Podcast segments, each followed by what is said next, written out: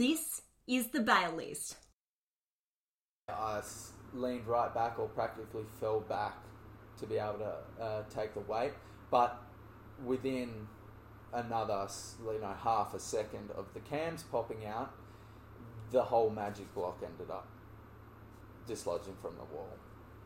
The bail list is brought to you by Wild Earth, purveyors of all the top quality gear you need to achieve the adventures of your dreams. This month, we also have an unreal giveaway thanks to the good folks at Awesome Woodies. If you've not heard of them before, make sure you go give them a follow at Awesome Woodies on Instagram. They handcraft timber training tools for climbers and they've very generously offered to give away one of their Cliffboard Micros to a lucky Bail List podcast listener. It's a tiny and super lightweight hangboard perfect for warming up at the crag or training on the road.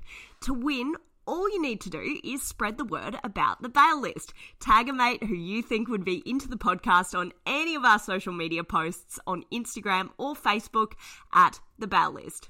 Good luck.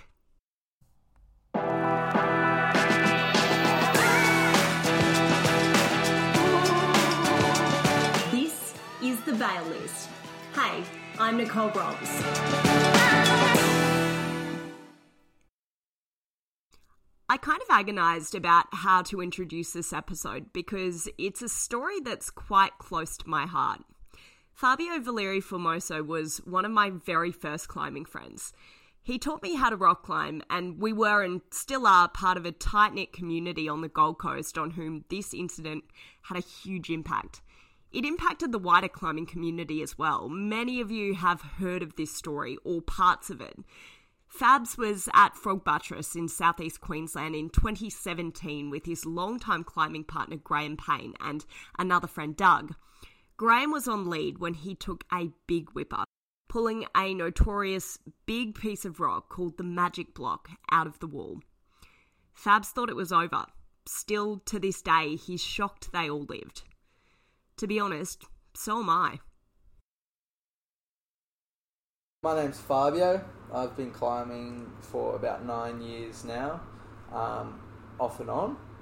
Um, there's been times in my life where I've been completely enthralled in climbing and put everything into it as my first thought in the morning, last thought at night.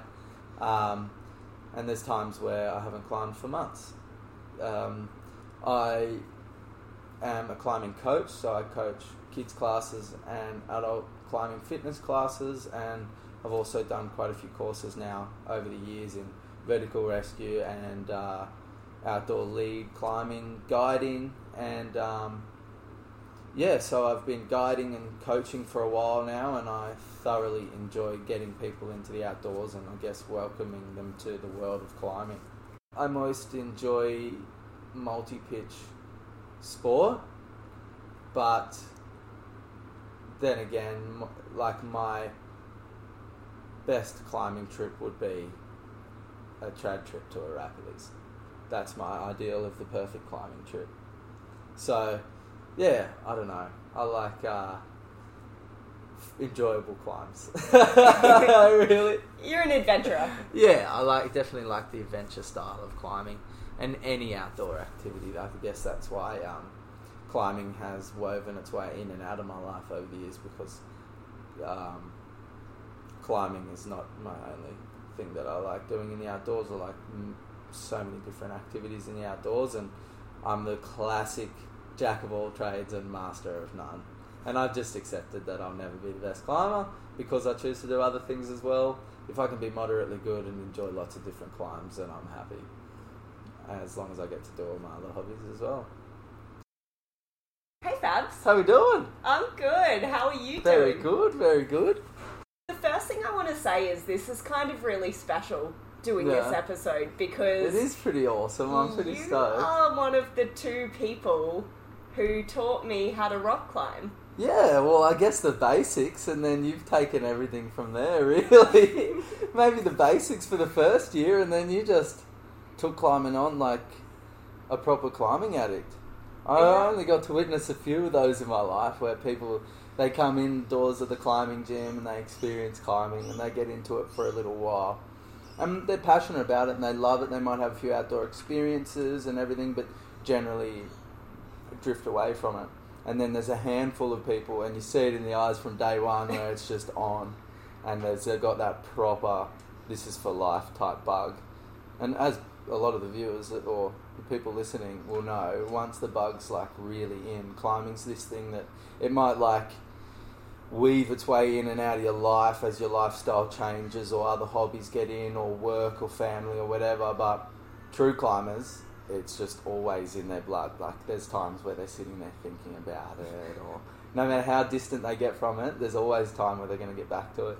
But you just went all out. And the last four years has been insane. Yeah, who would have thought four years ago that we would be sitting here doing this podcast episode? It's crazy. Like I was saying earlier about that first time you came in, hanging up on the wall. I never yeah, thought. for a news story as, a, as a journalist that didn't know anything, talking With about climbing like I thought I knew stuff. So this is climbing, guys. yeah, it was so dumb. I cringe when I watch that, but um, yeah, but everyone's first experience yeah, in climbing. And you know, one of the things that's really kind of special about doing this Mm. episode is that this was this incident we're talking about today was kind of the first for me the first time someone I knew who I was Mm. really close with or people that I knew who I was really close with um, had an experience that was Yeah. pretty serious and it made me think about climbing in a whole different light. Yeah, for me as well. Actually, I had before that I had I'd heard of stories and things like that. And I may have heard of a couple distant stories from people that I had met through the climbing world and and industry, but never been a part of or been you know close to people that have had a serious incident in climbing. So yeah, and I think it.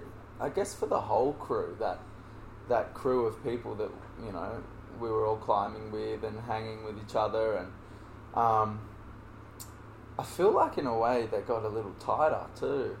Like it brought everyone together a lot after that accident. It was interesting to see how it worked, and I guess it gives everybody a different, like all the ones that are close to you, around you. I think it gives them all a bit of a different outlook on climbing. Mm. And one of the reasons that I wanted to do this podcast was sort of to, you know, maybe make people who are pretty new to climbing aware of the stuff that can happen Yeah. if you're not careful. Even if you are careful, you know, accidents can Climbing happen. is a dangerous sport. It's simple as that. You can take a lot of, you know, you can do a lot of mitigation, and that's what climbing safety is. Um, but in the end, anytime you're in nature, it's pretty unforgiving, and things can happen, whether it's due to weather or weathering of rock or anything. Things can happen in the blink of an eye. You know, like loose rock or anything. Getting caught, even getting rained out of a crag can turn a day into a dangerous day. Like. Mm, There's a lot of things that happen, and I think a lot of climbers, I think most climbers kind of do go through the stage. It's almost like a part of your climbing journey is you go through that stage, when you start getting good, you definitely do get an ego. I've witnessed it through a lot of climbers, and I think I went through that stage, especially when I was a teenager. And you get to that stage where you're used to taking on whippers, and you think you trust every bit of gear, and you just think that you're slightly, you know, you think you're kind of invincible. Like, ah, it won't happen to me. I'm safe. I, you know, it won't happen to me. I've taken heaps of whips. I'm fine. That's all. It won't happen to me. But um, I think if you talk to any climbers that have been climbing, you know, 20, 30 years, the old school climbers, they've all had some type of wake up call or lost a friend or had a friend that's had a really serious incident. And I think climbing's kind of built up with it. If you climb for a long time, your climbing career is built up with little wake up calls as you go, and you're dumb not to listen to them. That's the biggest thing. It's like every climber, like accidents happen, but if you don't learn from accidents and try and think about it and think, okay, was there something I could have done, mm. and then mitigate that in the future, then even something as simple as wearing a helmet from now on. Mm.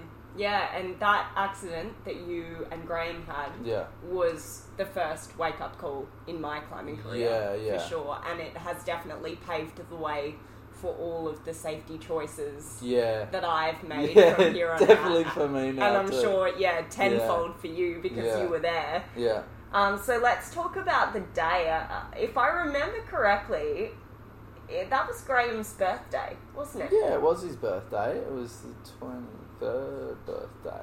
Yeah. Yeah, 23rd birthday. So Graham had a. Uh, we went out to Frog Buttress because Graham had a um, a grade 23 climb that he wanted to tick on his 23rd birthday, and um, he was climbing very strong. I, I was his main climbing buddy at the time, and we'd been doing a lot of stuff at Frog. I wasn't climbing anywhere near as as hard. I was just you know around the 16, 17 grades on trad, and and he was pushing grades very quickly, very quickly. Um, climbing strong, feeling confident, and doing well, being successful at climbing. Mm. Um, and that day there was three of us, me, Graham, and Doug, and we were having a pretty awesome day. We headed out together. We all worked together. We climbed together, and yeah, we were pumped to go to Frog. It was a beautiful day. So you, you all worked in the climbing gym. Together. yes, in the climbing gym together, Yeah. and I guess you know that's how I met you, Nicole, and I guess a whole bunch of crew that we've been Mm. all quite well, all pretty tight these days, really. Yeah. Um, but uh, yeah, and we day started off epic. We went and did um, Satan's Smokestack, and I led that for the Amazing. first time, and I absolutely loved it. I remember being on an absolute high at the top of that climb because I'd led it, and it's a real adventure climb. cool you know, like on- you got off with, you got you know chimney climbing in a four-sided chimney, you know, with little gaps where you can see out, and then there's a bit of face climbing and just very interesting long climb, and Mm. you feel like you're up there forever, and you top out, and You feel like a boss. yeah, because yeah. it pushes you. It's a good climb, really good trad climb. So I was buzzing from that, and I um, top laid the boys up, and we all were at the top. I'm pretty sure we even took like an Insta story and everything of us three at the top of that crag. And uh, Graham had a 23 in mind all day that he'd been wanting to do for his 23rd, but um, yeah, so after that climb, we went back down and we walked around the corner at Frog to find the climb that Graham wanted to do. Can I just stop you there Yeah. and get you to talk about a little bit more about who was in the party? So that it was a party Yeah. of three: you, Graham, and Doug. Yeah. Just run me through everybody's kind of experience levels. Yeah, so Doug, um, pretty inexperienced. He'd only started in the climbing gym uh, probably a, not even a year prior, probably six months prior. Um, been through all the vertical rescue course and things like that that we kind of had to do in a climbing gym because we also guided outdoor stuff. And then, but uh, you know, fresh to the to the sport and starting working in that gym was his introduction to climbing. Um, and he'd been out with us climbing a couple of times. Um, I believe probably it was his first time to frog. And I'd say maybe the last time. what an introduction. um, Graham, i I'd been working with for a while. Probably had been climbing for about two and a half years, um, and really one of those people that was uh, took to climbing. Very, you know, you witness a lot of people, especially when you work in a climbing gym for so long. You witness people. Nobody starts off in climbing at the same level.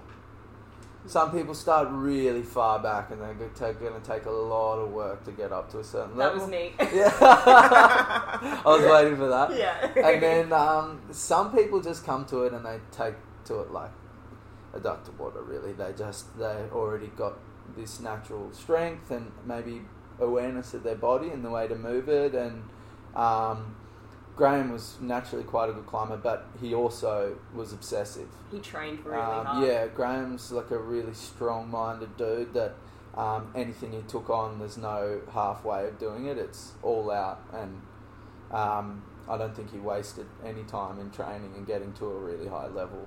Uh, before that, I'd already belayed him up uh, 21s and 22s on trad, um, and he crushed. Um, and sport climbing, he was climbing pretty strong, like really strong. 26s pretty regularly, like, and just climbing a lot, training a lot, um, and very strong minded, this very strong willed. So, um, and I was quite confident in, in his ability.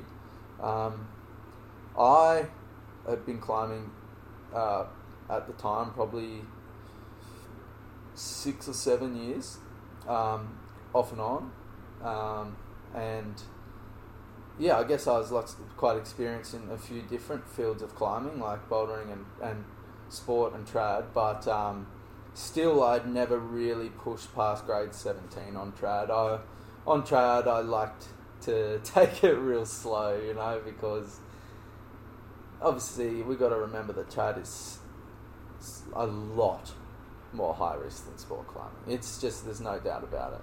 It's so much more high risk. There's uh, way more variables in the person, in um, judgment, in the rock itself. There's a lot more involved, and yeah, so um, yeah, I was still climbing 16s and 17s on trad and enjoying every moment of it. I Don't get me that. wrong, you know, like I love it. Um, and uh, yeah, so yeah, we were feeling pretty good. We were on a real high, bit of camaraderie, and all pretty stoked that we all just topped out on a really fun climb. And yeah, we were feeling good. Day at Frog, there wasn't many people out. Mm. It was a weekday. Yeah, How weekday. So there's only one other party there. But Yeah. it, it was kind of bad juju, though, wasn't it? Yeah. Because wasn't that other party on the climb that you were meant to do? Exactly right. So this other party, I think of three climbers, really lovely crew, and ended up helping us out a lot, which was amazing. Um, they were actually climbing the climb that uh, Graham wanted to climb, the 23 that he wanted to get on.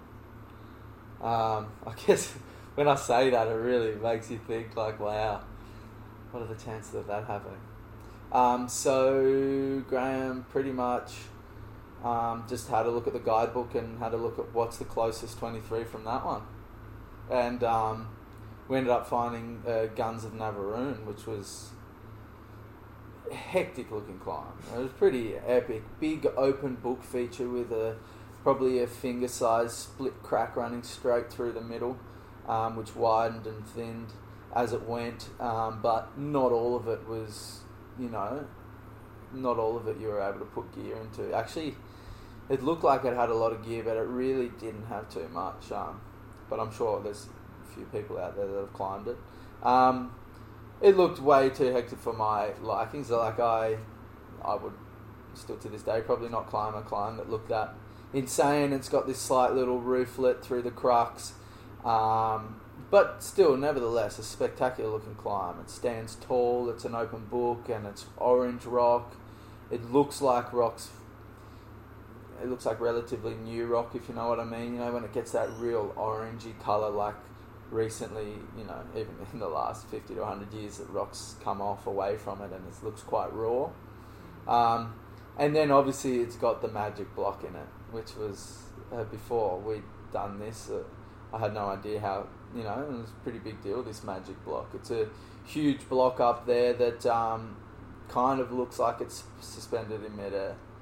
Kind of. Like, yeah, it looked like part of the wall to me, but it, it yeah, that's why they call it the magic block.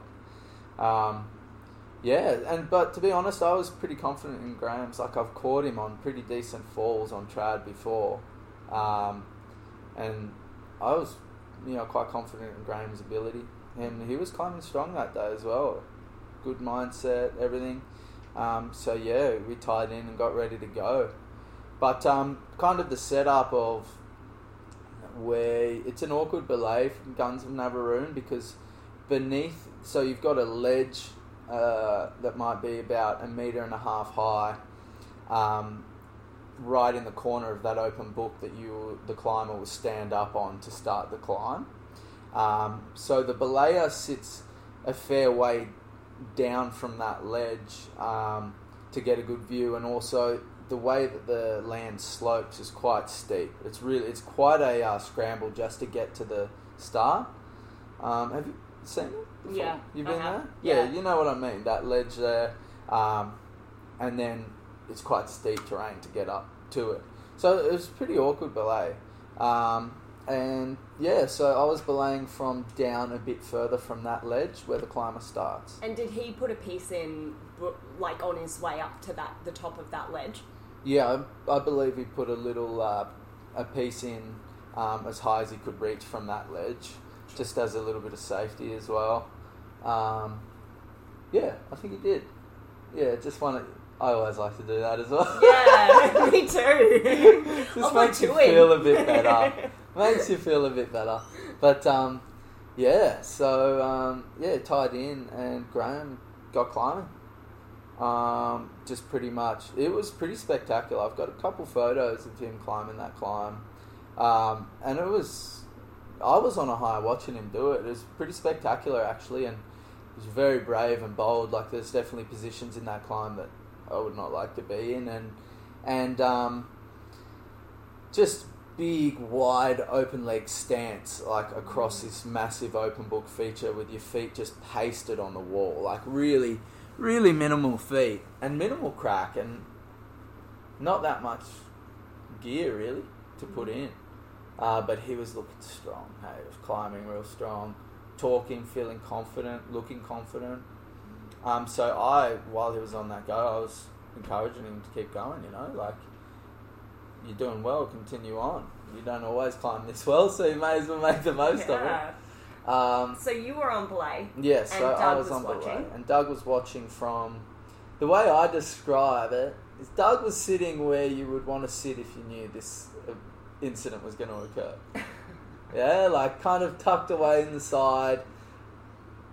What we thought was pretty sheltered, like you know, away a fair bit, just laying down. I believe he was talking to his mum on the phone.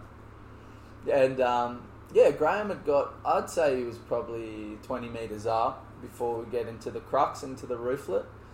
And um, look, he was, he was pretty run out and about to hit the crux. Um, so I, you know, when I think about it, I'm not sure. I'm sure Graham's thought about this a lot. Um, I don't know whether he'd missed a few placements in that run out um, because to me, there's no way you would have made or even attempted this crux in the rooflet without putting some extra gear in before attempting it because he was already probably, you know, th- three meters run out, I'd say. Um, Can you explain the nature of like where he is on the climb and what the crux sort of entails? Yeah, so the crux, if you imagine this, you're stemming across this big open book feature with the crack in the middle of it. And then as you get to the top of this feature, you've got a little rooflet that comes out. Um, and to the left of it is the uh, magic block, and then this little rooflet, and you have to kind of come out, like traverse slightly right and come out over the rooflet, and then it slabs out a little bit more and f- for the finish. Um, but the crux looks super tricky. Like from my point of view, from the bottom, it looked really hard. And none of you had ever climbed this route before, had no, you? no, none of us climbed it. Um, and um, yeah, you know, it kind of makes me think. Obviously, maybe if uh, Graham had climbed for a bit longer, maybe there would have been bits, you know, I guess more placements as he went. But look, he was pretty good with his placements, and he, you know, wanted to keep himself safe. But he was pretty run out, and he needed to put some gear in. So um, two cams into the side of the magic block. There's a gap there between the block and the wall, and um, Why did he put two in? Was it because he thought he might fall? yeah, yeah, we thought there was definitely a possibility that he was going to fall. Um, and I reassured him. I said, "If you fall, I've got you on belay," you know, because I've caught many of his falls before. And so he put two cams in there, pretty decent size. I just forgot the number, but the red and yellow, I believe. Yeah, he's placed these two in there, put them on a sling, and clipped into them. And I must admit, as soon as he put those two in, I had a real sigh of relief because he was quite run out, and I was concerned that he would attempt the crux without any more gear, which would have been dangerous in itself. Um, so yeah, two cams in there, and Graham's word were, you know, it's solid, it's sweet. Where where did he put the cams in the magic block? Was it Uh, in the between side? between the so kind of the magic block comes out on an angle from the rock, um, and some of it's like probably um, five centimeter, three to five centimeter gap from the wall. Um, so he's put it between the main wall and the and the magic block. Um, the two in there, pretty solid, and then um, from there, it was a decent traverse right to this little rooflet and then climbing the little overhanging rooflet. Um, so yeah, he started to traverse out. It was looking pretty tricky and quite sport, sporty. Yeah, like uh, yeah, like overhung sport climbing type thing. I couldn't see many holds up there, and so yeah, he was coming out over the the little rooflet, and um, you know, I encouraged him to go for it. He was confident, keen as to go for it. I said, "Go for it, man! I've got you." Um, so he went for a bit of a um, a reach, and I think just slapped and missed, and just came down for the fall. Um, as he came down for the fall, I braced myself to catch it like any other fall um, on an ATC, as you do on trad climb. Um, and yeah, so as he came down, he took a decent fall just from where he was to then load up those two cams in the magic block. Once those two cams had taken his weight, they had busted out of the magic block, both of them, with quite an almighty explosion actually. Um, there's a lot of force that goes into a human body falling, and then the pressure of these cams coming out of the wall just busted out like a gunshot. Um, and then I just remember watching Graham fall. Then it's like a sequence of thoughts, really. Um, and when you re- look back to it, obviously it all kind of comes back in slow motion. So a bit of a sequence of him falling, the cams loading, and for a split second thinking it's okay, and then those cams popping and thinking, okay, now there's going to be a really decent whip, so I need to properly um, drop back and put all my weight into the system because the momentum of his fall is going to bring me quite a way towards the wall. So it's a fair way down the embankment. Um, so yeah, I leaned right back or practically fell back to be able to uh, take the weight, but within another you know half a second of the cams popping out, the whole magic block ended up dislodging from the wall. And the magic block, I don't know, if we think about it, I've looked back at a few photos and talked about it with people, but I would say it would be pretty close to a metre by a metre by a metre. Which, That's a big bit of rock. Yeah, it's a pretty huge rock. It's a big, solid, square bit of rock, not broken into bits. The whole block came out by itself, just standalone, big uh, block. And I think they're saying concrete a meter by a meter by a meter is is a ton. But I don't know if this thing was a ton, but it was a pretty solid piece of rock. Would have looked like a ton when it was coming it down. Definitely looked like a ton. Um, so I guess these this these next few moments are pretty hard to remember. I just have a few glimpses of what occurred. Um, uh, so I look up and see that now the rock is coming down. Um, pretty much directly to me, um, and Graham is uh, falling. I'm still concerned about Graham because I haven't quite caught his fall yet, um, and the rock's coming down. If you imagine the rock and Graham are falling at the same time, but Graham's lower than the rock, yeah, he's beating the rock to the ground. The rock is falling towards the ledge that Graham started the climb on. Um, and I'm a fair way back, so, you know, not in a safe spot by any means, but if you think about it, if I was down the crag, it, down the embankment, the rock would probably shatter and roll down, and I might cop bits of rock. Um, but the insane force of Graham's fall on me catching, um, I have both hands on the tail rope and just held on and really, you know, when someone falls what I think would have been probably an 18 metre fall, uh, free fall, the last I'd seen of him falling, he was upside down. Um, and then I felt the weight, and that was probably three metres from the ground when I'd felt the weight. But when I'd felt the weight, I'd then been yanked by all of that pressure in towards that ledge.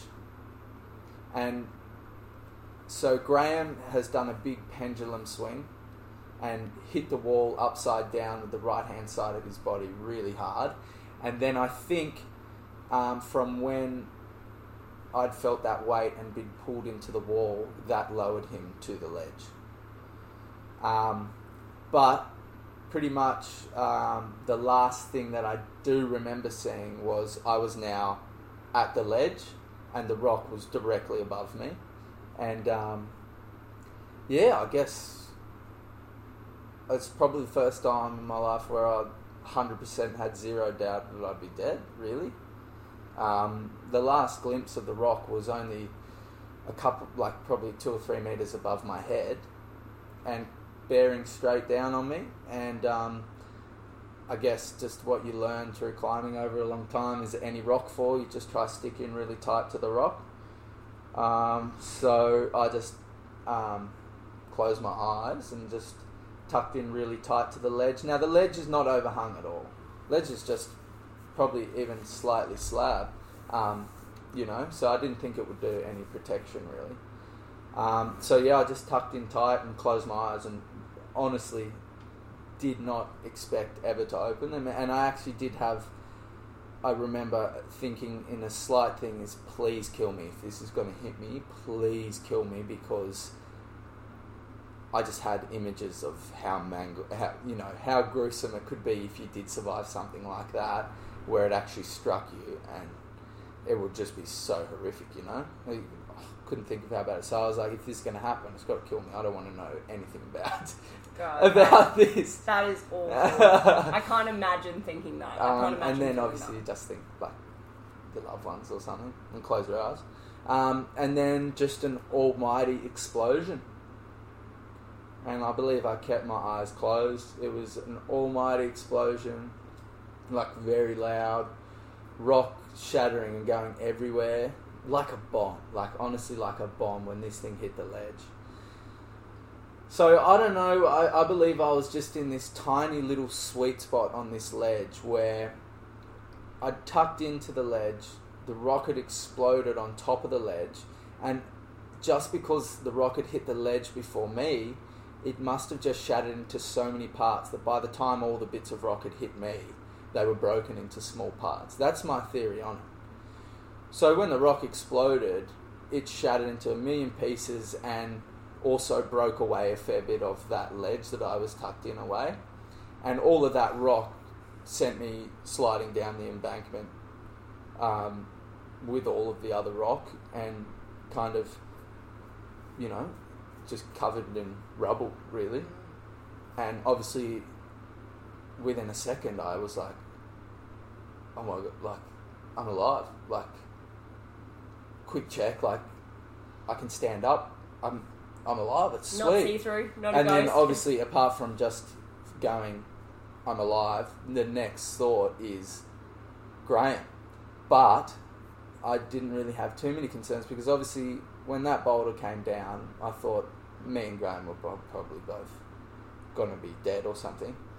Um, and uh, I could just hear Graham, the most gut wrenching, loud scream of my name.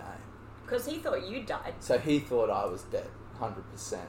And there was also the people that were climbing, the party that was climbing just down the rock, down the wall, had witnessed the whole thing, and they were screaming uh, pretty insanely as well because it would have looked like a death, you know.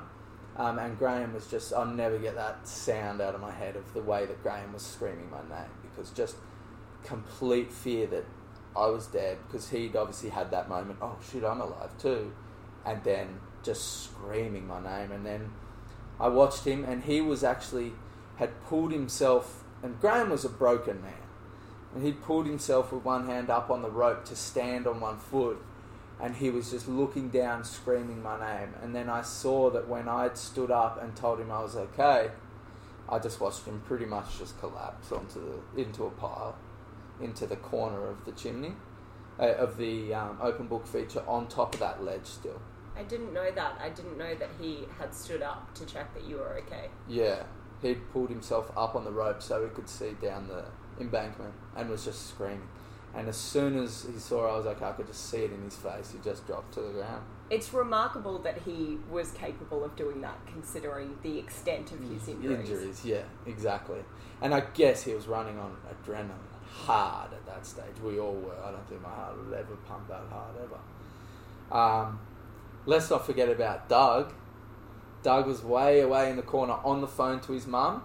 And I remember when Graham fell and the cams pulled, I remember um, Doug just going, Oh shit, gotta go. Bang, off the phone to his mum. And that's the last his mum would have heard from him for a fair few hours. Um, Doug, I don't know how this has happened, but in that explosion of the rock um, just splitting into a thousand parts, a big shard of rock that must have been quite flat and sharp had shot over to him and smacked him in the foot. Now, we hadn't thought anything about it. Obviously, at this time, all of our focus is on Graham. I've got absolutely nothing wrong with that. You had a tiny I had a tiny cut. scratch under my eye that was bleeding a little bit. I Had a couple of grazes on my body, but just literal, like little scratches. Like, yeah, It is The- uh, the- just mind blowing how unscathed you were after yeah, that. freaky mind. But I don't actually, you can't. Re- I don't know how to explain it. I You were don't- touched by an angel that yeah, day. I don't know what's going on there. Um, but uh, and even if you look at the ledge, um, you can actually see when I went back there. It was quite emotional to have a look, and I tucked into where I had tucked in on the day, and either side of where my body was, the actual ledge had been broken away from the boulder from Oh, the block. Either side it had been broken, like you know, a, a good chunks of rock had been torn away from that ledge. This is pretty crazy. But Graham's on the ledge, laying down, um, and I still was like, oh, maybe Graham's fine. Like maybe we just t- all totally got away with this. Um, and I said, Graham, like, are you okay? How is it? He said, call an ambulance. And I thought, okay, that this must be pretty serious because, first of all, Graham's pretty tough dude. He's pretty strong-minded, and then also when you're running on that much adrenaline, it's pretty easy to think everything's all right as well. But Graham was very clear that we needed to call an ambulance. Yeah. I consider ourselves extremely lucky that we're at Frog, and at Frog you have good reception, and it's only about a 10 minute hike downhill to where we were. Um, so Doug straight away got on the phone to the ambulance, and I was the closest to Graham, so I um, remember standing in the most awkward position. My calves, by the time the ambulance got there, were burning um, on this ledge, and um, holding Graham's uh, forearm, and uh, Graham's forearm had a fair bit of blood coming out of it and a bit of bone, and um, we could tell that that was a compound fracture. Um, so we got the first aid kit out. Always have a first aid. I think that's just something we learnt from being guides. Uh, so I always had the first aid, and I just did what I could do and just bandaged it up to kind of bring it, all- keep it all together. And then I just held tension on it. But I do remember when I first put a bit of tension into Graham's arm, I do remember it just squirting Oh god. and feeling how loose the bones were in his forearm. Oh god, that's like a horror movie. Yeah, it's funny though because I'm not good with that stuff. But I guess when you're in the moment, you don't. It's not even a second thought. You do what you need to do. Um, so I sat there with Graham. I was looking into his eyes. He was obviously in hectic shock. Um, his pupils were crazy. His eyes were big, um, but he was holding it together. He was definitely holding it together in a very impressive way. Um, he was. I then asked him where he saw. Um, obviously, the forearm was one. Um, he also had this massive bulging lump, like you've never seen. Like someone had put a tennis ball in his leg. It was just like his thigh. yeah, in his thigh it was just like a tennis ball of skin just coming up, and I didn't know what that was. I had assumed maybe it could have been like some type of, like maybe he broken his femur or something, but it was big. It looked painful. Um, and the other thing that he was complaining about a lot, which we ended up making a few jokes about while just to keep the mood a bit better, while waiting for the hospital, was he just kept mentioning how much his ass hurt. Um, asshole in particular. I remember that. oh God, it's all coming yeah, back Yeah, so we're reporting this to the lady on the phone who um, was amazing. Let's not forget how epic these call center people are for triple zero. You know, and Graham stayed, uh, Doug stayed on the phone to her the whole time. Um, and she just, you know, stayed in contact and made sure everything was going good. Made sure we were asking the right questions, not giving him any water, which that was hard not to do. It was a hot, sunny day, and it was the afternoon. The sun was pretty bright, and then um, yeah, so Graham and I, I pretty much just stood there while we waited for the ambulance to come. I was just holding Graham's arm, and just if he was dozing away a little bit because he was in a lot of pain by that time, especially once that adrenaline had and the shock had kind of worn off. The pain was really starting to kick in. Um, so he was just laying there, but obviously between Graham and I, and obviously Doug as well, but um, between guys, it's a pretty um, like it's a moment that you know you have with someone that's pretty unique. You know, you're holding each other together, and to be honest, we were all just amped that we were all alive because for a few seconds there, all of us thought it was over for at least two of us. Um, so yeah, we were just I was sitting there, and, and we had to wait probably 35 minutes for the ambulance, which is pretty damn good, I reckon. Um, and in that 35 minutes, there was actually, I would say, there was actually probably some pretty beautiful times we had, actually. Um, we sat there, we made a couple jokes between each other. We had a couple laughs about what had happened and what's going to happen and that we're all alive. Graham was talking about his asshole a lot, so that was made for a bit of uh, a, a bit of a laugh. Um, so yeah, um, And we- it is, I mean, bizarrely, I can imagine that being kind of up high on this ledge and looking out, for anyone that hasn't been to Frog, the whole crag kind of slopes upwards. So you're looking out at this beautiful it's vista. such a beautiful view. Anybody that's spent the arvo at Frog, it's stunning. Yeah, the rocks just- go oh, that amazing purpley orange from the sun setting, and you've got amazing like Mount French National Park is beautiful. If you're not a climber, I think you could still hike down there and be very appreciative of just first of all the grandeur of the rocks. You do not need to be a climber to look up at these big cracks and these pillars and rock formations and just be amazed at how they look. They're and intimidating, and they stand over you, and they look like they've been there forever, and they look strong. And if you're a climber and you know the history of, you know, Rick White at Frog Buttress and the things that have gone down, and it's like this. It's like an ancient battleground almost. It's like this powerful place, and um, it was beautiful. Such a lovely sunset, and there was birds chirping, and I remember telling Graham every time these birds were chirping, like, "Can you hear that?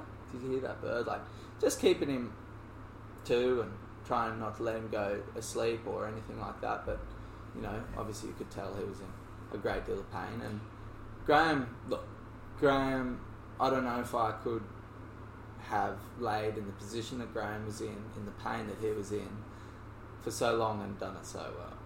It's a testament to his yeah. willpower that we talk. His And you don't know these things until they happen, but I don't know. It was pretty impressive to me to see how strong he was just laying there It- as literally a broken man, and especially not knowing what the next six months was going to hold for Graham, which ended up being, I think, a real challenge for Graham. Uh, you know, physically and mentally. Um, yeah, it, there must have been something a little bit magical about having just survived this impossible Yeah. situation Mm. and staring out at this incredible view yeah, and feeling really alive. very probably the most alive you've ever like yeah very alive i don't know if there's been moments where i've felt that alive really ever and you're just happy to be there no matter how broken graham was just they were happy that we're there and to be there together as well because we're very good friends and yeah it's just um, kind of a special moment and look yeah i guess when you think of it you're like you create it as probably a milestone in your life any moments like that. Um, but yeah, it was ended up being a nice little wait for the ambulance, and then getting back to Doug. Um, yeah. I guess Doug was quite distracted, and we were all amped on adrenaline. But I'd noticed there was a lot of blood coming out of Doug's shoe, and his shoe was pretty much cut in half. So you could just see socks. So the top, if you could imagine, the top of the shoe above where your toes meet your foot was open, and there's lots of blood. I said, man, you might want to check that out, bro. Like, take your shoe and have a look. Um, turns out he quite seriously um, cut his big toe and a couple of other toes from this rock that had come across, and like pretty close to losing his big toe. Yeah. Um, I heard from the doctors that said he was very lucky to keep his big toe. That's remarkable. So when the magic block shattered on the ledge, Mm. a piece of it went and landed on his foot. on his foot. it's amazing to think about. And like I say to people, Doug was in the spot where you would sit if you knew a rock was going to fall and explode. You know, kind of tucked away behind another rock on a ledge. But it was just such an almighty explosion and it shattered into so many pieces that I can just picture. And, you know, having a look at the pieces that it did break into, they were very disc kind of shaped, flat and sharp. And I must have had some almighty force and direction to have hit his toe so much. But yeah, he hadn't felt it until a lot later on, where obviously the pain started to kick in. That's awful. So, yeah. So what happened uh, when the ambos arrived? So Graham was on the ledge, pretty awkward spot. I was in my head going through how we were going to get him down from there. Um, luckily, this other um, climbing party that was down that had witnessed it came straight over, obviously, um, and offered their assistance. And we said, "Look, we've got things under control here, but could you wait for the ambulance up the top for us and direct them down to us and give them a hand?" So they did so, and after about 35 minutes, um, comes this. it was pretty funny actually. There's this um, older uh, uh, medic, paramedic, that was you know slightly overweight. Um, obviously, been, looked like she'd been in the game for a while, and she kind of comes. She's the first one to kind of come hobbling down the track. And uh, you know, you're like, oh, the first medic. He says like, oh yes, a savior. And she looks up at us and sees this big tricky scramble to get to where we go. And she goes, oh, I'm not getting, I'm not going up there. First thing, first thing she says. You're on your own. Yeah. Bring him down Oh, yourself. there's no way I'm getting up there. and I was like, oh, you're joking. This is awesome. Luckily, you know, within a minute, there was several other ambulances. Uh, so we had some medics rock up. We had some SES um, and fire brigade as well come to our rescue. A lot of people, I guess, because it was then now quite a challenge to get Graham off this ledge, and because there was a lot of unknowns when it came to his injuries. Um, everything had to be treated, you know, like uh, spinal and things like that, because there was a lot of unknowns, and he just had a pretty major fall. Um, so, yeah, we the ambulance had come over, and we'd all got up there and tried to. Obviously, the first thing they did was give Graham the old green whistle, um, which was pretty entertaining to see him hit it, because uh, Graham was pretty well known for being a pretty straighty 180 and he'd never tried any uh, form of, I guess, uh, drug or, or not even alcohol, I believe, at the time. And um, watching him hit the green whistle, and his first reaction was just like seeing stars. He was like, oh, whoa. And he just, eyes just went really big, and he looked up at the sky, and he was just on that green whistle the whole time and making little jokes, and that definitely boosted his morale. Um, and then yeah, I just tried to, you know, Doug and I just tried to help the ambulance as much as possible, and the SES and the fire brigade to get him out of where he was. Um, Doug, I believe, was told not to do much. They saw his toe and said, you know, they tended to him and said you can't be doing anything. Um, So how did you end up getting him down from that yeah, so uh, what we ended up doing, because he was still in his harness, um, we decided to keep him in his harness for the time being. He was stayed. He was still tied in, so we kept that there. And the nut that had caught him was obviously a pretty solid nut. You know, it was set in there pretty strong. We didn't talk about what actually caught him, did we? Yeah, we didn't so talk about his lucky by, nut. by a nut. Um, do you remember what size it was? It was pretty It was- small. yeah, it was a pretty small nut. It's pretty amazing. Um, I don't remember what size it was. Um, I remember he wore it around his neck yeah, afterwards. I believe it was one of my nuts, but Graham will probably. Yeah, I don't know. I mean, think you wouldn't want that back actually. anyway, No, so- I don't want that one. You can keep it. Um, so, yeah, that was in pretty solid. So, um, what we ended up doing was with the SES and the fire brigade and the ambulance, we ended up trying to keep Graham in the same position that he was, and then we got someone on belay from that nut, and we actually lowered him off that nut. So we took real tight to kind of bring him up into the air a little bit. We kept his body in the same position, and then we just lowered him down off the ledge. So uh, one of the guys in the other party helped us out, and he belayed him down off the ledge, and then um, onto a stretcher. Now, their only way to get him out of where he was was by a, a helicopter, um, winching him out. So Because at Frog, I mean, from where you were, you, you said it was kind of an uphill scramble, obviously, to the climb. Yeah. But then it's essentially another uphill hike yeah, to because get it's up a to downhill hike to get to where we were. Yeah. So to get to the car park, it's if anybody's been a frog, you know, like at the end of the day when you're wrecked, you got heavy packs. It can actually be pretty strenuous, although it's short. Um, so yeah, they weren't going to be taking him out of there on a stretcher. So we had the helicopter. Once we'd ended up getting him into the stretcher, and they were able to have a look at a few things, cut the harness off, do all of that. Um, I think at the time they were treating that big bulge in his leg like it was a broken femur, but they were still unsure. Um, and then they were still unsure about a lot of things. So they got him all set up in the stretcher um, and then carried him down to a flat spot on the track where the winch could come down.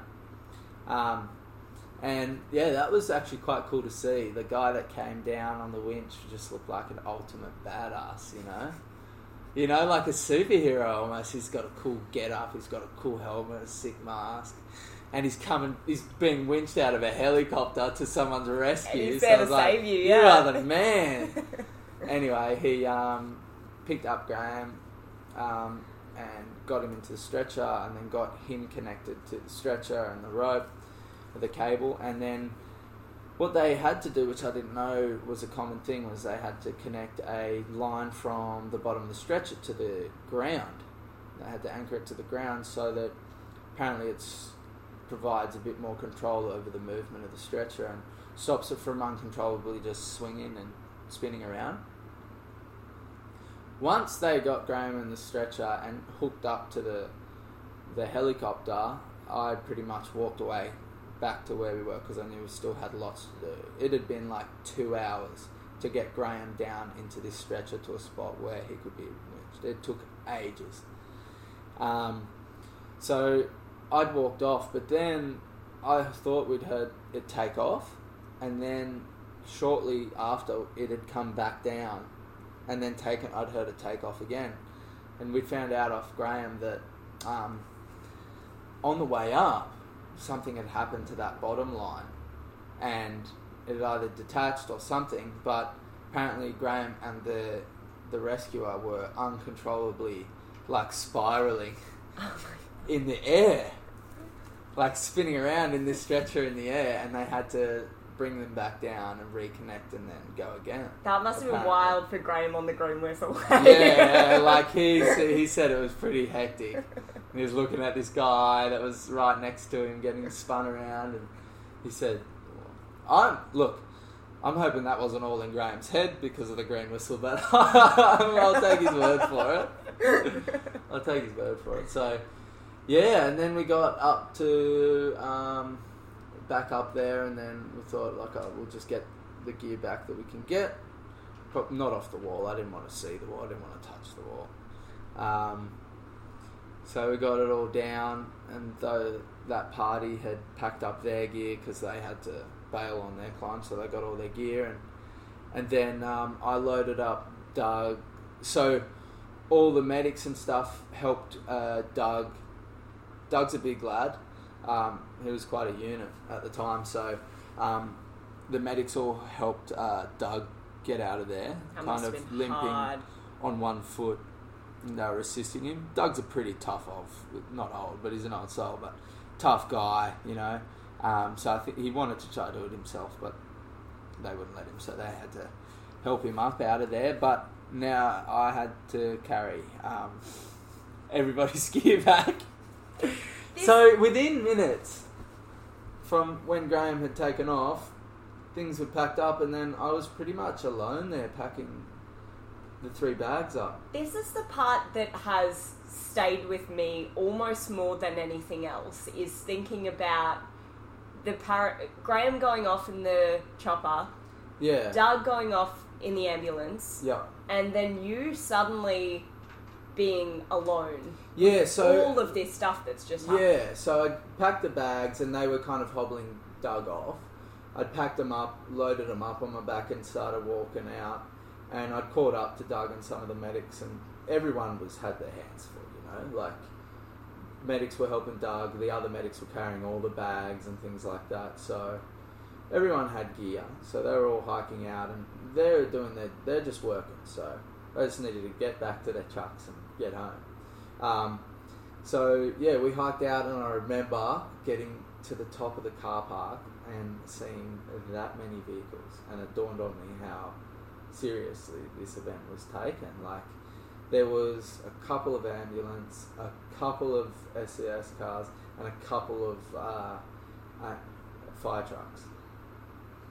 I mean, they were, all their lights were going, and it was just looked like crazy. And then um, very quickly, once they loaded Doug, said bye to Doug, he went into the ambulance. Um, and then very quickly, as soon as I saw them, they were all gone. And then I had got Graham's keys out of his backpack, um, and went to. I had to drive Graham's car home with all the gear, and then I remember going and just sitting in the car, and it was the first time there was no one else around, and it was just silence. It was in the car park at the top of Frog. I was by myself. Was silence, and I'm pretty sure I just cried a bit. I just kind of just broke down a little bit. It all just got to you because there's no time to do anything but think about what's happening at the time. And yeah, just kind of broke down a little bit um, in the car. Called my partner straight away.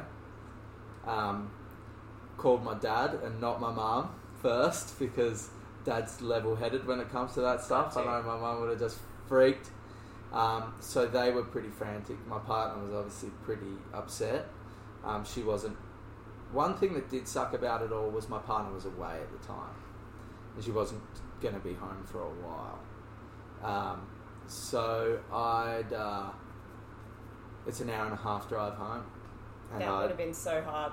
yeah, so I just drove home, and it was yeah, pretty sure I, yeah just had the music going and was just driving, just thinking about like a lot of things. I guess I guess one of the big things is like obviously being the belayer, you put a lot of thought into what you could have done better or how could I have handled it so that things didn't work out the same or that's the main thought second thought was I had to call.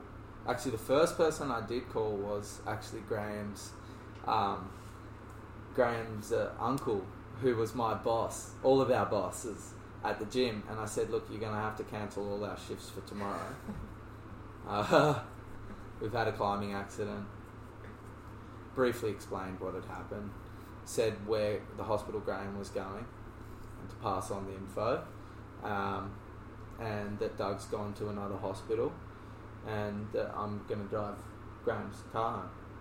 So um, yeah, so yeah, got in the car um, and just drove to mum and dad's place. Stayed at mum and dad's place, but yeah, obviously a lot of thoughts going on in the car on the way back. I was concerned about my climbing career, like whether I wanted to keep climbing at all anymore. I was kind of like, oh, is that it? I don't. After that, I don't. I don't know if I'll come back to climbing after that. Like that's, you know. But also, I was like, why wouldn't you? Gotta get back on the horse. Like it's a, it's a funny thing. And then, um, but I guess one of the big things as well was probably you know what the climbing community can be like. It can be very opinionated, and um, I guess something that stands out to me a lot. Like any sport, like climbing is no different. But like any sport, there is a crew of people that get pretty hung up on the ego side of it, and um, I was slightly concerned that I was ready to cop a lot of criticism for sure because you know what the climbing community is like. Everybody's got an opinion. Everybody could have done something better. Everybody, I would have done this or I would have done that, and who puts a cam in the magic block? And look, it was a mistake, obviously. Put cams in the magic block, but when you run out, you're about to hit a a crux. You're going to put some protection somewhere, and it was right there, and it looked solid, and and look, in a way, I guess in hindsight, maybe maybe you were weren't experienced enough to do. I would say probably no. Graham wasn't experienced enough to do a climb of of that difficulty, but he probably I'd say probably thinks the same. Um, I don't think there'd be really regrets there though. Like you know, some of us in climbing um, get little smacks on the wrist smacks on the bum to say, hey, be careful, watch yourself, and don't play up in the future. And you can either continue climbing with a new mindset and be really cautious and smart about your climbing, be as and think, okay, we need to do everything in our that's possible to make this not ever happen again. And then there's also,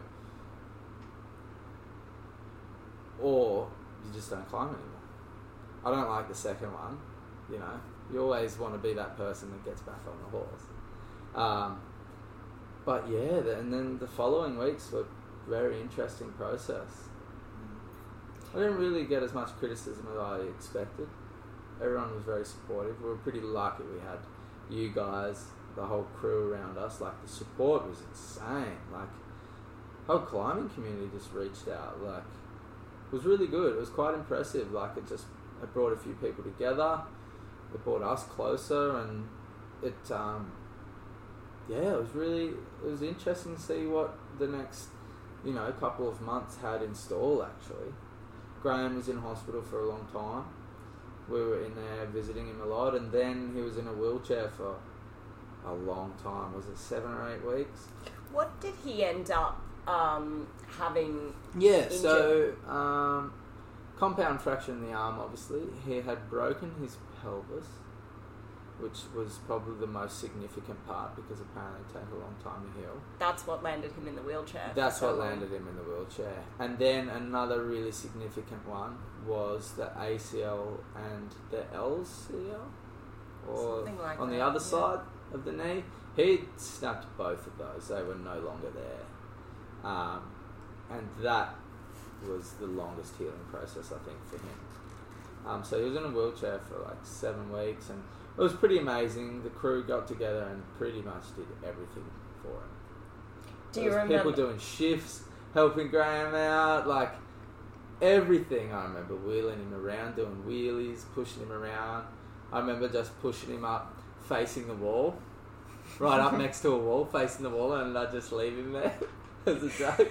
Do you remember him doing one-armed pull-ups in yeah, his in his, in his house? Yeah, yeah, yeah. So and uh, and our friend driven. Holly, who is an occupational therapist, yeah. took all this stuff from work and set his room up for him. And set so him up. It was amazing. Yeah. Like, the crew really helped out. I think that was probably the most beautiful part of the whole thing. Was just like see how everyone came together, and then. Um, yeah, it was interesting. Like, and then I remember Graham's father come up, and I got to meet his family and his father, and they were all just super appreciative.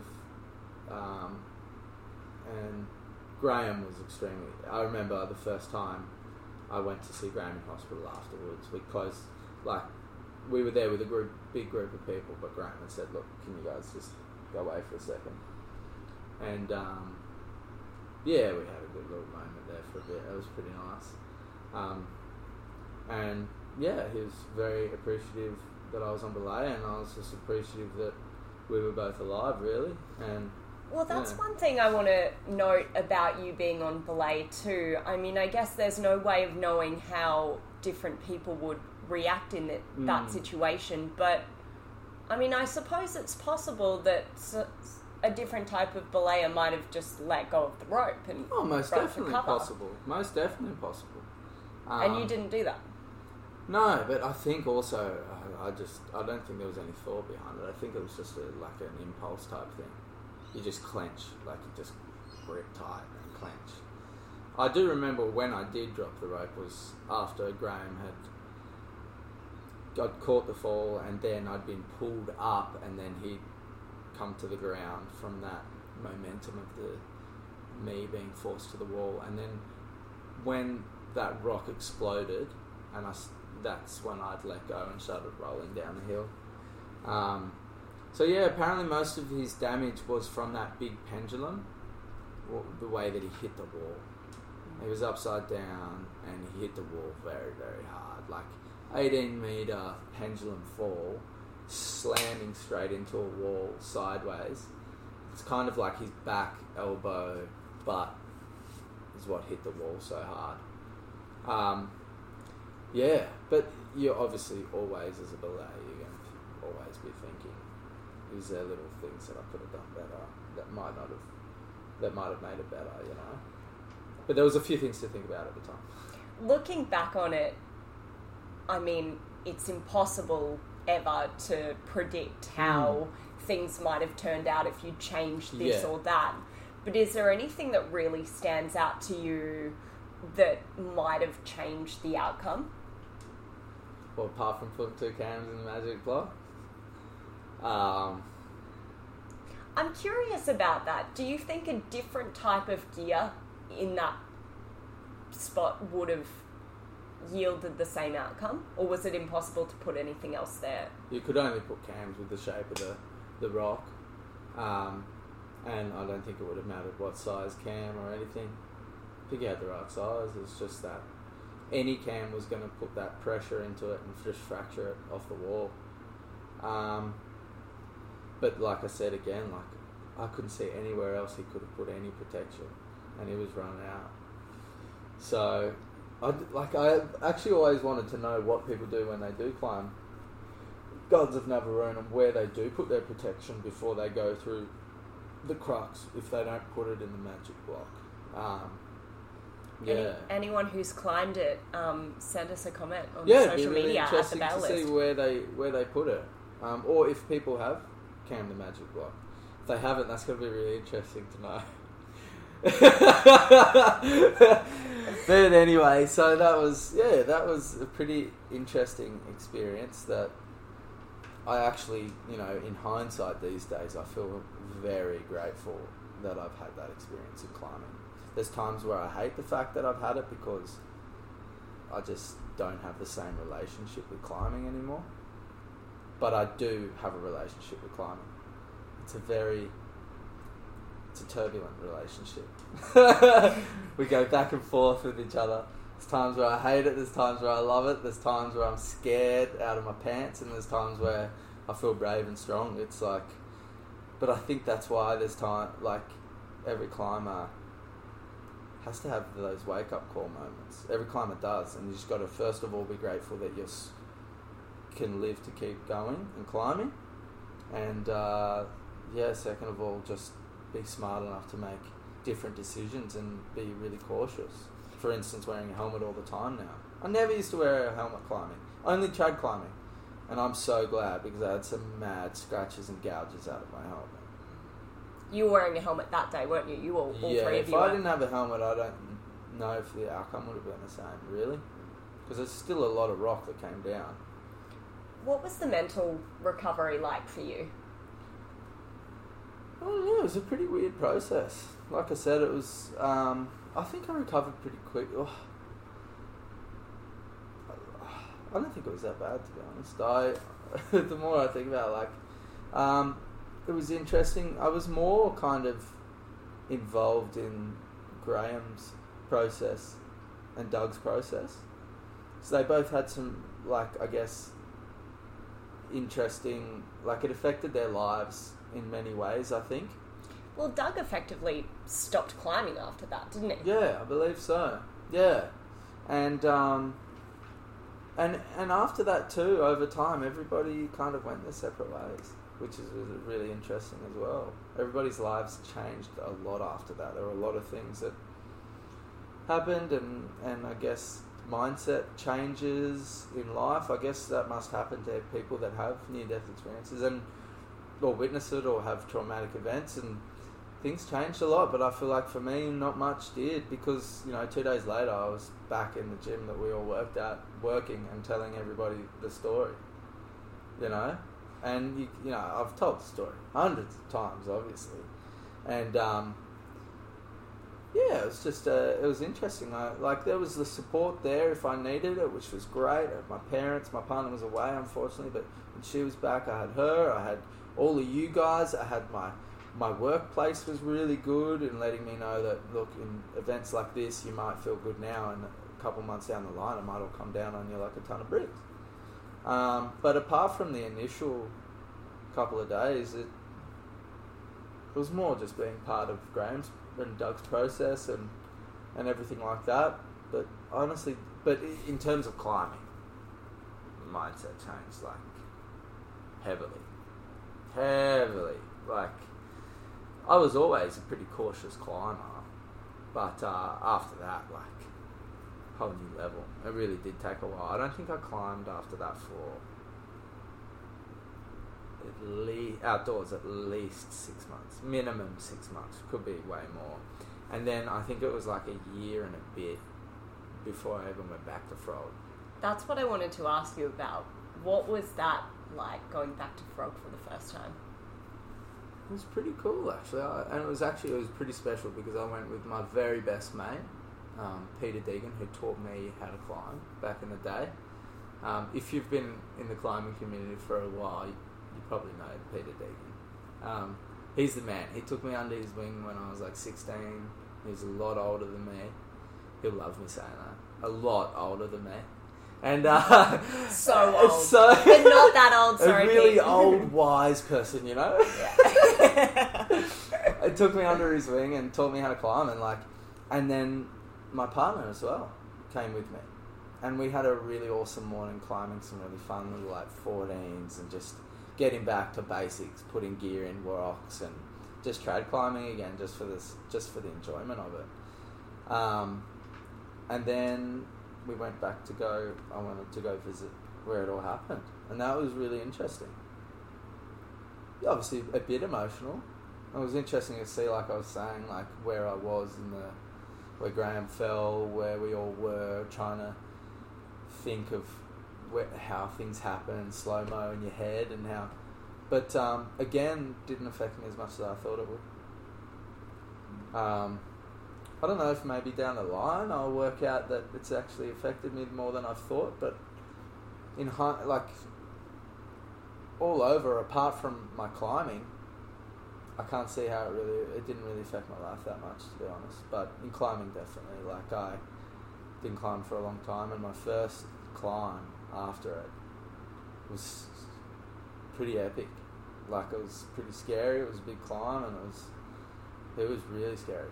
What was what was your first climb back? I was first climb outdoors again after that. I was in France on a trip with my partner.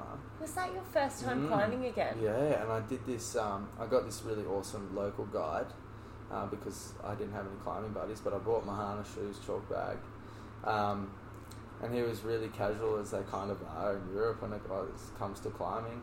Really chill guy.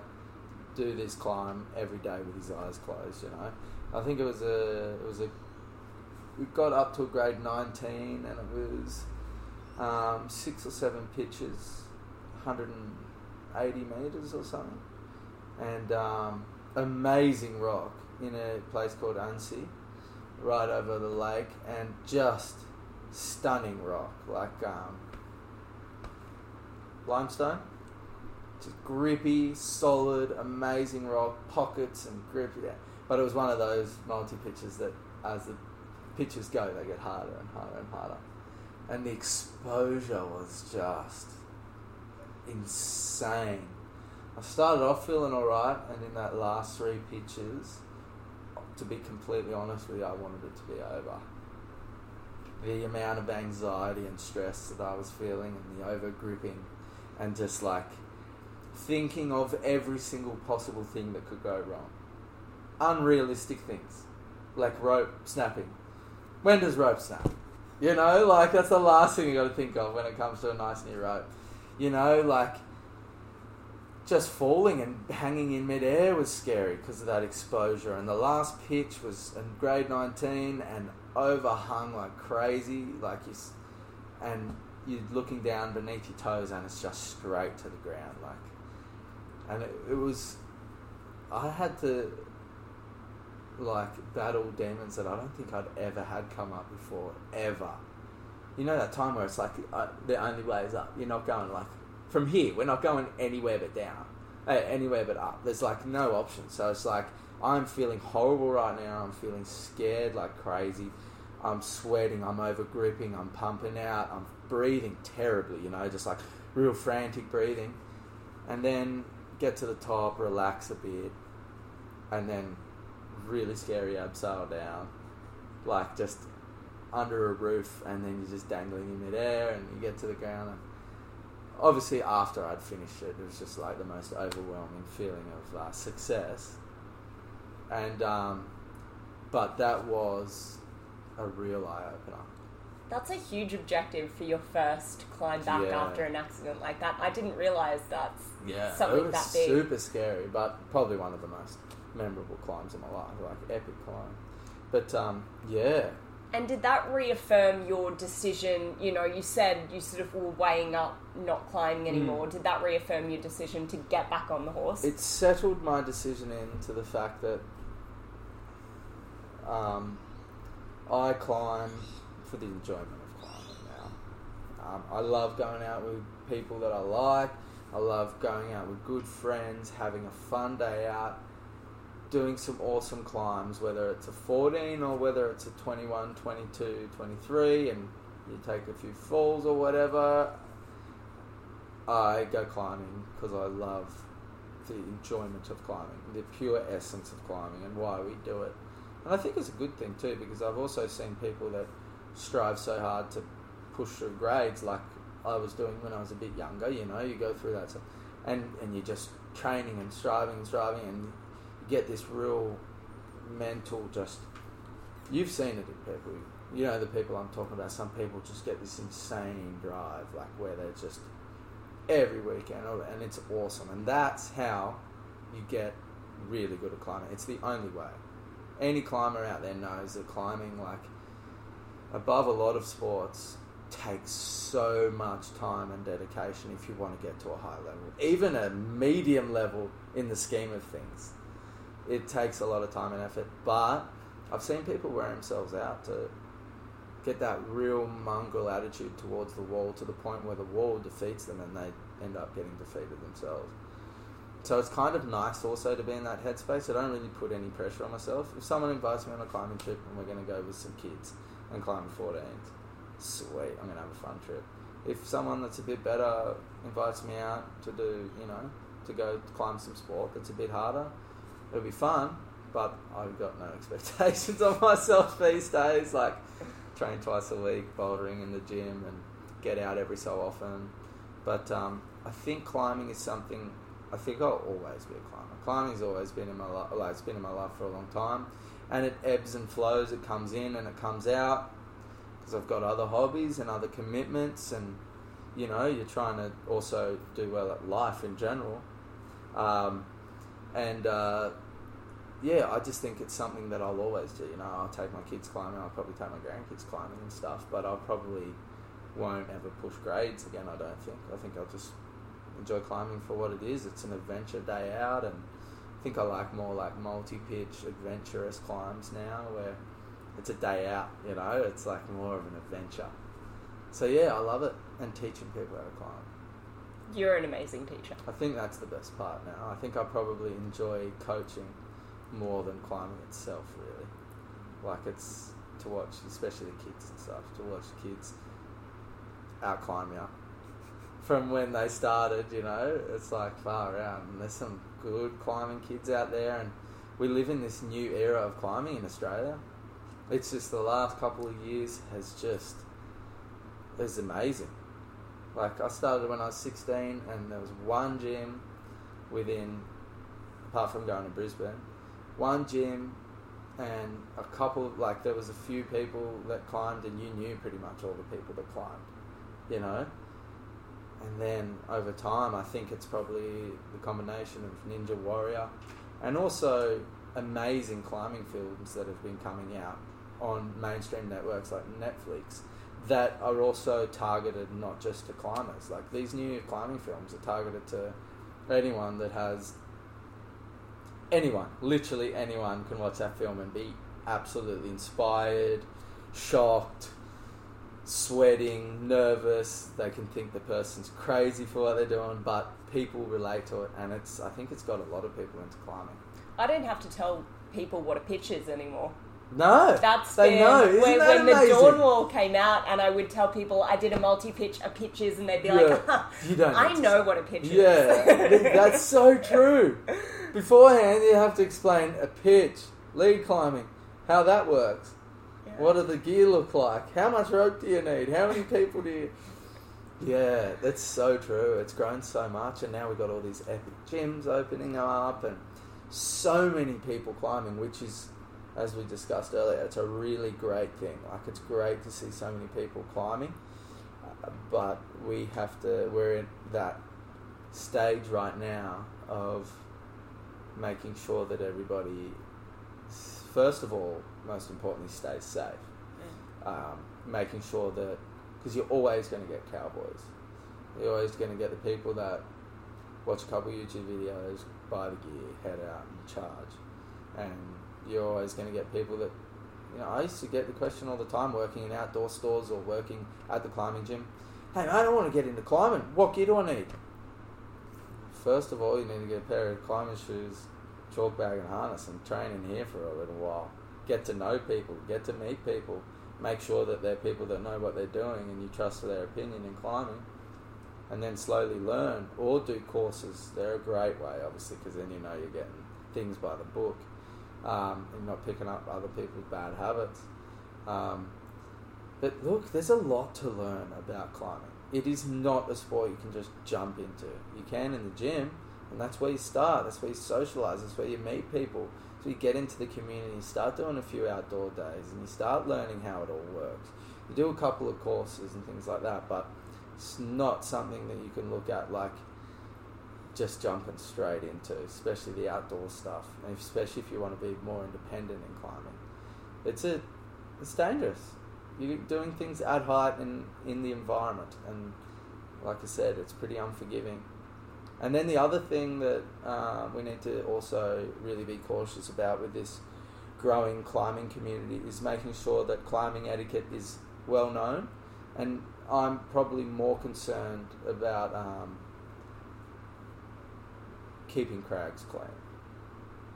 That's a really big part of it, you know, like. Um, we have to be respectful of we're lucky first of all that someone has bolted the crags we go to if it's a bolted place um, you know these people don't generally get paid to do any of this stuff a lot of it comes out of their own pocket and they're providing climbs for a whole community off their own back just from pure will and often then going back and maintaining and them over the maintaining it and the tracks right so people put in a lot of effort to establish a crag but a crag, as we've noticed in the last couple of years as well, when you looked at the grampians and things like that, is a crag can be shut just as soon as it's been opened.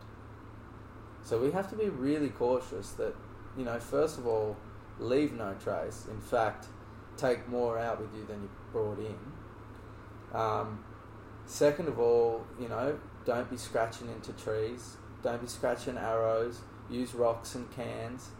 Um, you, it's as simple as trying to leave the place. You know, we've already put bolts in the wall. We've already made a track.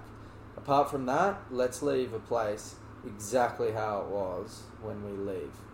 You know, exactly how it was. That's the whole aim. And if it stays like that, I believe that most national parks um, and the councils and you know the government will be pretty accepting of climbing, and, and they have been over the years. But you know, there's it's almost like uh, if you're a climber, it's also your responsibility. You can't just like when we go into a climbing gym, we pay a fee to use that gym. Yeah. When we go outdoors, we need to, you know, we also we've got something to uphold. We have to pay in some way, whether that's picking up rubbish or just going through the effort to make sure that we leave the place as we as it was when we came. That's a very small price to pay to be able to appreciate crags for a lifetime, you know, because there's lots of crags popping up at the moment. It's awesome. There's also a lot of crags being shut at the moment. So it's that's an important thing that but I think as the community grows, hopefully the awareness grows with it. Things like this podcast and um, I guess uh, events that are coming up and uh, things like that, just to create awareness around around this, so that people are kind of most people are on the same page and they have the same idea. They want to keep climbing for the rest of their lives, they're going to have to take part in it. You can't just go to the crag, enjoy it, and leave, and not do anything else. Mm. How old are you? 24 years old. I just want to make a note of that because you're so wise. You always have been. I met you when you were 20 years old, and even yeah, then. oh my god, really? you, I was 20. Yeah, even then, you were always teaching me stuff, always inspiring me, and I think you always will be for, for the rest of our lives because I hope so. I'm going to be a climber forever too. Yeah, most definitely you are. You got the bug, it's too late. You're infected. This is one of those infections you're never never gonna heal it. There's no cure. Yeah, Yeah. I'm okay with it. Yeah, it's a good one to have, I reckon, if you're gonna get bite get bitten by any bug. Just think about the people that you meet through climbing, the places that you go. Like that's where the beauty of climbing is. Pushing through grades and getting good at climbing is also really amazing, and I appreciate massively the amount of hard work and effort that goes into that. But sometimes there's times where you've got to think of why you started climbing, and that's where that's where it lies really. Where like, I did climbing because I like the feeling of being exposed in open air, going to wild places in nature, and hanging out with the people you choose to hang out with that are all pretty much like-minded. Yeah, Fabio, thank you so much Thank for sharing your story. it's a pleasure. Thank you so much, as always, for listening to The Bail List. Make sure you go find us on social media at The Bail List on Facebook and Instagram. And while you're there, don't forget to enter into our prize draw. Thanks to the good folks at Awesome Woodies, we are giving away this month one Cliffboard Micro. All you've got to do to enter the prize draw is tag a mate that you think would be into this podcast. Thanks as always to Wild Earth who continue to support this podcast. Without them, we would not be able to bring this to you every month. So, really, really appreciate their support. I would also like to pay respect to the Yugarapul people, the traditional custodians of the area where this story took place.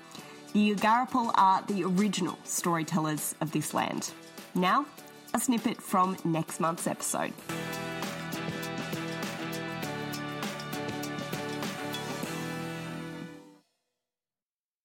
What is it like in the um, control room when you know you know that you've saved someone? Is it like in the movies where everyone gets up and is like, "Whoa," or ju- is everyone just like another day at the office? No, it's probably not like uh, Houston where the Rockets are successful and they're all giving each other high fives. So not, not quite that, but um, uh, there there is a the people here come to work to save people. All right, so that's that's their mission each and every day. That's they work. That's why they work for AMSA. They want to contribute to the saving of lives uh, and get people safely back to their families.